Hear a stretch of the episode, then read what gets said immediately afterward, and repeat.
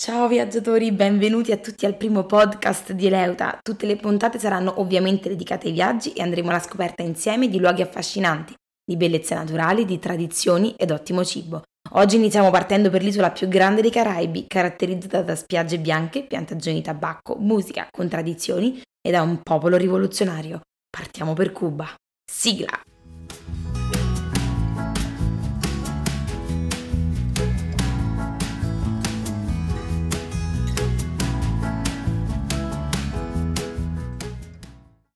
Ed eccoci qui, facciamo finta di essere appena atterrati all'aeroporto José Martí de La Habana, sentite l'aria calda e umida scendendo dalla scaletta dell'aereo e dopo aver preso i bagagli ci richiamo al centro città. La Habana è solitamente il primo luogo che si visita, è una città estremamente viva che personalmente mi è rimasta nel cuore. Vi consiglio di alloggiare nelle casas particulares, le case che i cubani mettono a disposizione dei turisti. Costano molto meno, sono pulite e ben tenute e sono un ottimo modo per avere un contatto diretto con le persone del luogo. Per avere un'idea complessiva delle distanze e dei vari punti di interesse della città, vi consiglio di fare un giro su una delle macchine vintage che girano per le strade. Il vostro driver vi farà fare un giro panoramico e vi illustrerà i punti principali della Havana. Fate uno stop nell'iconica Plaza della Revolución, dove campeggiano le grandi figure stilizzate di Che Guevara e Camilo Cienfuegos.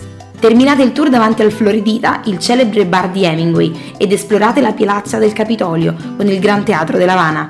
Addentratevi poi nelle strette vie della Habana Vieja, mescolatevi tra la gente e lasciatevi trasportare tra le varie piazze dalle note di salsa che risuonano dai numerosi bar all'aperto, Plaza de Armas, Plaza Nueva e Plaza San Francisco, così come Caio Obispo e la Bodeghita del Medio, sono le tappe principali del vostro giro per la Havana Vecchia, ma anche le più turistiche. Quindi vi consiglio di lasciare le strade più battute per addentrarvi in qualche vicoletto malconcio.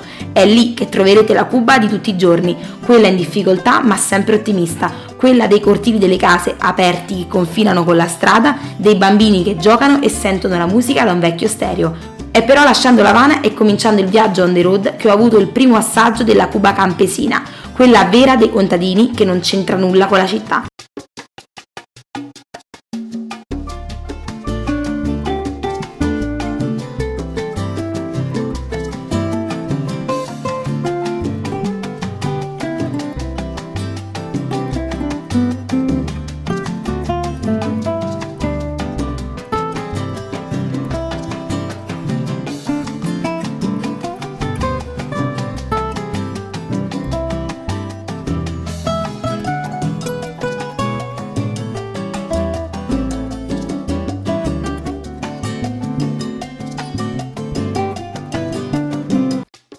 Leggo per voi un piccolo pezzo del mio diario di viaggio scritto uscendo da Havana.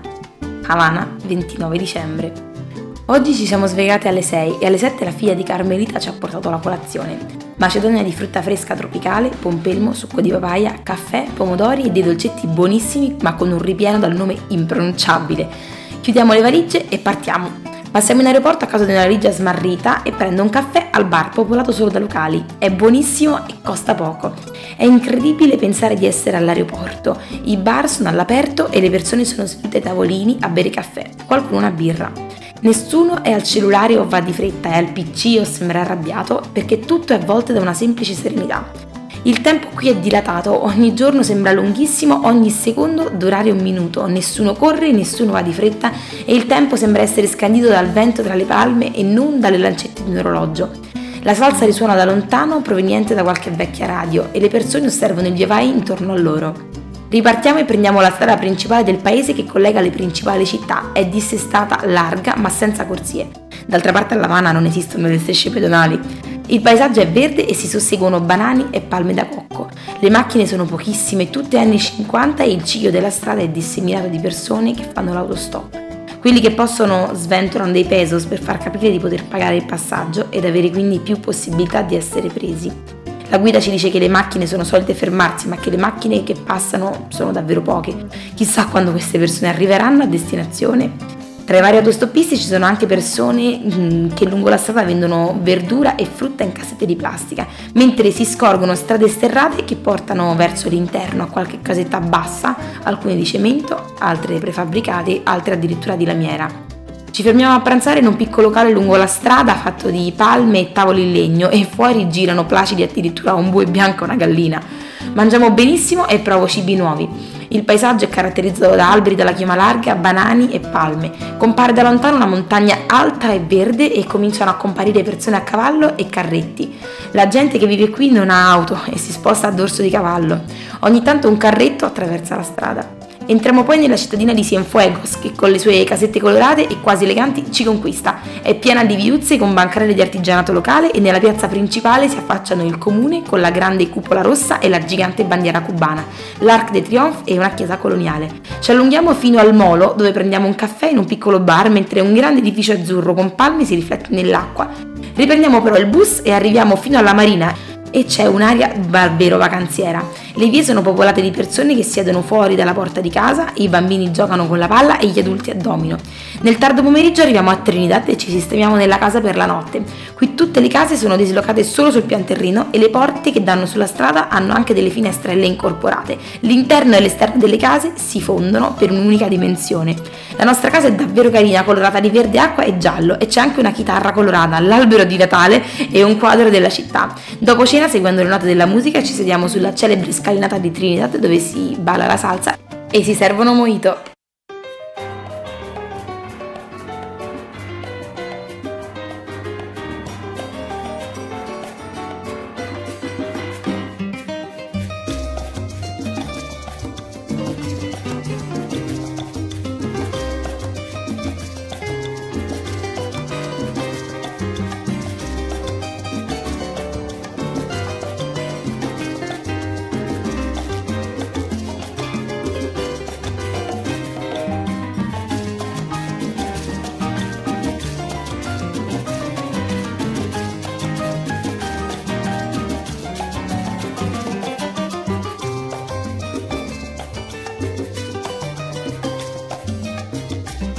Come avrete capito dal diario, il mio on the road è partito da La Habana per proseguire verso Cienfuegos e poi Trinidad, una città accciotolatissima ma piena di musica e colori. È qui che ho visitato un tempio della Santeria, la religione cubana sviluppatasi durante gli anni del colonialismo, in quanto le religioni afro-cubane erano state vietate per imporre il cattolicesimo. I cubani quindi nascosero il culto per le proprie divinità, gli orishas, sotto il culto dei vari santi cattolici.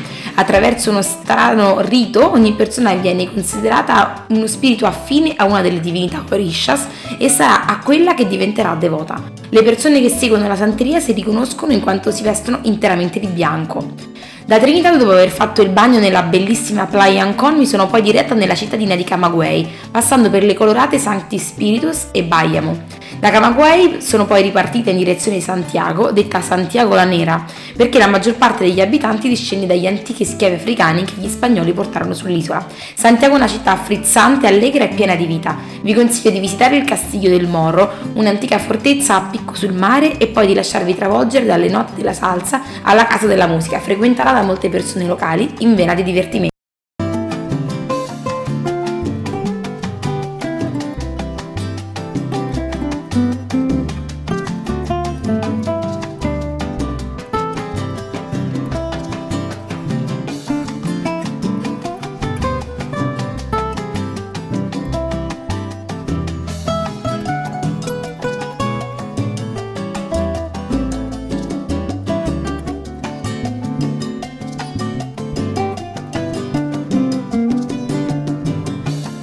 Lasciata Santiago ho poi proseguito il mio viaggio in direzione Guantanamo, la regione più a est dell'isola è quella più difficile da raggiungere e a mio parere però quella più autentica.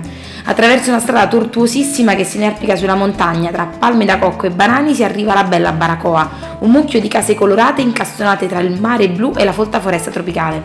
Non ci sono le grandi auto e posti turistici della Havana, ma potrete sperimentare la Cuba quella vera, fatta di supermercati vuoti, dei sorrisi della gente, degli anziani che giocano a domino, del cacao e del caffè. Complice il tempo non bellissimo che ha fatto saltare il nostro trekking nel parco dello Yunque, abbiamo direttato la giornata verso il fiume Yumuri che attraverso le alte pareti di roccia si getta nel Mar dei Caraibi. Qui c'è stato l'incontro più significativo di tutto il viaggio, quello con le abitanti della foce del rio Yumuri, quelle che ho soprannominato le signore del cacao, ma il racconto lo lascio anche in questo caso al mio diario. Baracoa, 5 gennaio. Oggi è il giorno che sicuramente ricorderò di più di tutto questo viaggio. Ci alziamo presto e purtroppo il tempo non è dei migliori, è tutto coperto, il cielo è bianco e a tratti piove. La nostra escursione nel parco naturale e la mezza giornata in spiaggia saltano. Optiamo quindi per tornare sulle montagne della Farola, la strada che congiunge Guantanamo a Baracoa, e incontriamo un signore locale che ci dice di essere un tecnico agronomo e che se vogliamo ci può accompagnare a visitare le piantagioni di caffè e cacao delle montagne. Ottimo cambio di programma. Appena scendiamo dal bus nella giungla ci raggiungono donne e bambini del posto, molti scalzi, che cercano di venderci i prodotti fatti a mano da loro. Compriamo dei vasetti di burro di cacao raccolto e lavorato nelle loro case. Lasciamo colori e foglie ai bimbi che esultano per la loro nuova conquista. Partiamo salendo per un piccolo sentiero tra la folta vegetazione. La pioggia ha reso il terreno fangoso e scivoloso, ma si va avanti. Saliamo anche una scaletta a pioli semplicemente appoggiata alla parete, ma è l'unico modo per salire sulla montagna. La guida ci spiega il processo di lavorazione. È interessantissimo vedere come nasce un prodotto che usiamo tutti i giorni e pensare che proviene da qui. La guida ci spiega tutte le piante strane che incontriamo e gli alberi da frutto, come il frutto della passione, la papaya e tanti altri mai sentiti o visti. Vediamo anche delle piccole conchiglie che sembrano lumache e che vivono sulle foglie della foresta. Sono tutte colorate, sembrano dipinte e scopriamo essere la polimita di Baracoa. Incontriamo i piccoli semi che si usano per creare l'interno sonoro delle maracas e passiamo tra le case di legno con il tetto di paglia che sono nella foresta. Nella baia ai piedi della montagna eh, rincontriamo le persone del luogo e ci facciamo amicizia. Ci dicono che l'uragano Matthew nel 2016 ha distrutto tutte le loro case lungo la baia e anche la piantagione di caffè in cui lavoravano. Ora vivono in delle casette di lamiera lungo la montagna e non hanno i soldi per ricostruire. Hanno perso il lavoro e ora vendono olio di cocco e cacao ai passanti. Ci chiedono se abbiamo delle cose da lasciargli, ma con noi non abbiamo portato nulla durante l'escursione e rimaniamo quindi per vederci nel pomeriggio a Baracoa, davanti alla cattedrale, per poter portargli dei vestiti. Non hanno né macchine né cavalli e onestamente non sappiamo come arriveranno fino a Baracoa, forse a piedi tra le montagne, ma evidentemente ne vale la pena. Noi continuiamo la visita e arriviamo a casa di una signora che da 30 anni lavora a mano il cacao. Ci fa vedere il terreno con le sue piante che lavora con amore e ci spiega tutti i passaggi della sua produzione artigianale. Ci fa assaggiare il cacao nei vari stadi della lavorazione, 100% cacao naturale buonissimo. Ogni volta che da oggi comprerò del cioccolato penserò a questa signora su questa montagna, sperduta nella giungla, che ama tanto le sue piante di cacao. È senza dubbio il cioccolato più buono che abbia mai mangiato, raccolto e diventato tavoletta, tutto nel cortile di casa, con ingredienti naturali, sole e contenitori fatti di foglie di banano e amore. Finita questa visita torniamo a Baracoa e nel pomeriggio ci incontriamo con le signore del cacao alla cattedrale di Baracoa. Sono contentissime di ricevere le più piccole cose, si sono truccate e preparate a loro modo per incontrarci e ci portano in cambio chi dei pacchetti di caffè, chi degli oggetti artigianali. Queste non sono elemosina ma uno scambio. La dignità di queste persone nella loro semplicità è incredibile e ci insegna tanto. Un incontro indimenticabile che ha fatto rimanere i nostri cuori su quelle montagne, tra le palme da cocco, i banani, il caffè e il cacao. Ci scambiamo gli indirizzi per tenerci in contatto e ci salutiamo con la promessa di rivederci un giorno.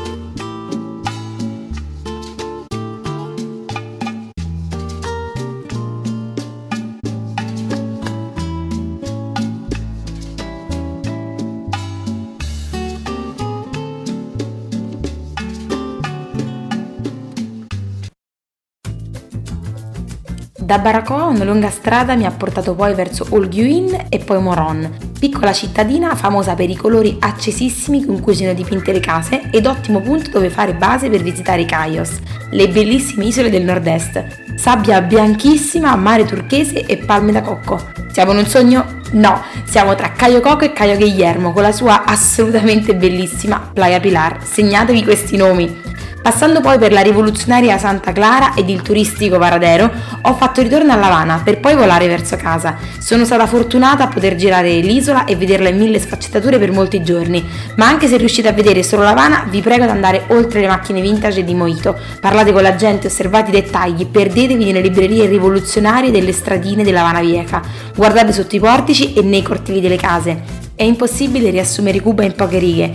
Cuba è un pianeta a parte, un'isola che vive in un tempo e in uno spazio indefinito, come una nave che è ancorata al suo passato ma che la corrente trascina inevitabilmente verso il futuro. Cuba è la meravigliosa isola delle case colorate, del mare cristallino, delle macchine vintage, delle palme e della salsa in ogni angolo, ma è anche un'isola difficile, dove i supermercati sono vuoti, le case pericolanti ed è necessario stare in fila ore per ottenere pane, latte e uova. Il popolo cubano è un popolo profondamente ottimista. La rivoluzione è ancora oggi in ogni angolo, in ogni murales, in ogni museo, in ogni piazza dell'isola. Una rivoluzione che però ha perso il suo significato politico, ma che vive negli occhi di tutti, trasformata in speranza, desiderio di libertà, riscatto e cambiamento. Cuba mi ha permesso di tornare alle cose semplici, a un tramonto in spiaggia, a un cocktail in compagnia, alla brezza del mare e ad eliminare il superfluo. Ed una cosa è sicura, Cuba mi rimarrà sempre nel cuore. E voi, pronti a partire? Io vi aspetto alla prossima puntata in cui voleremo in una nuova destinazione. Nel frattempo continuate a seguire la pagina Instagram e Facebook chiocciola Eleuta ed il blog www.eleuta.com. Buon viaggio!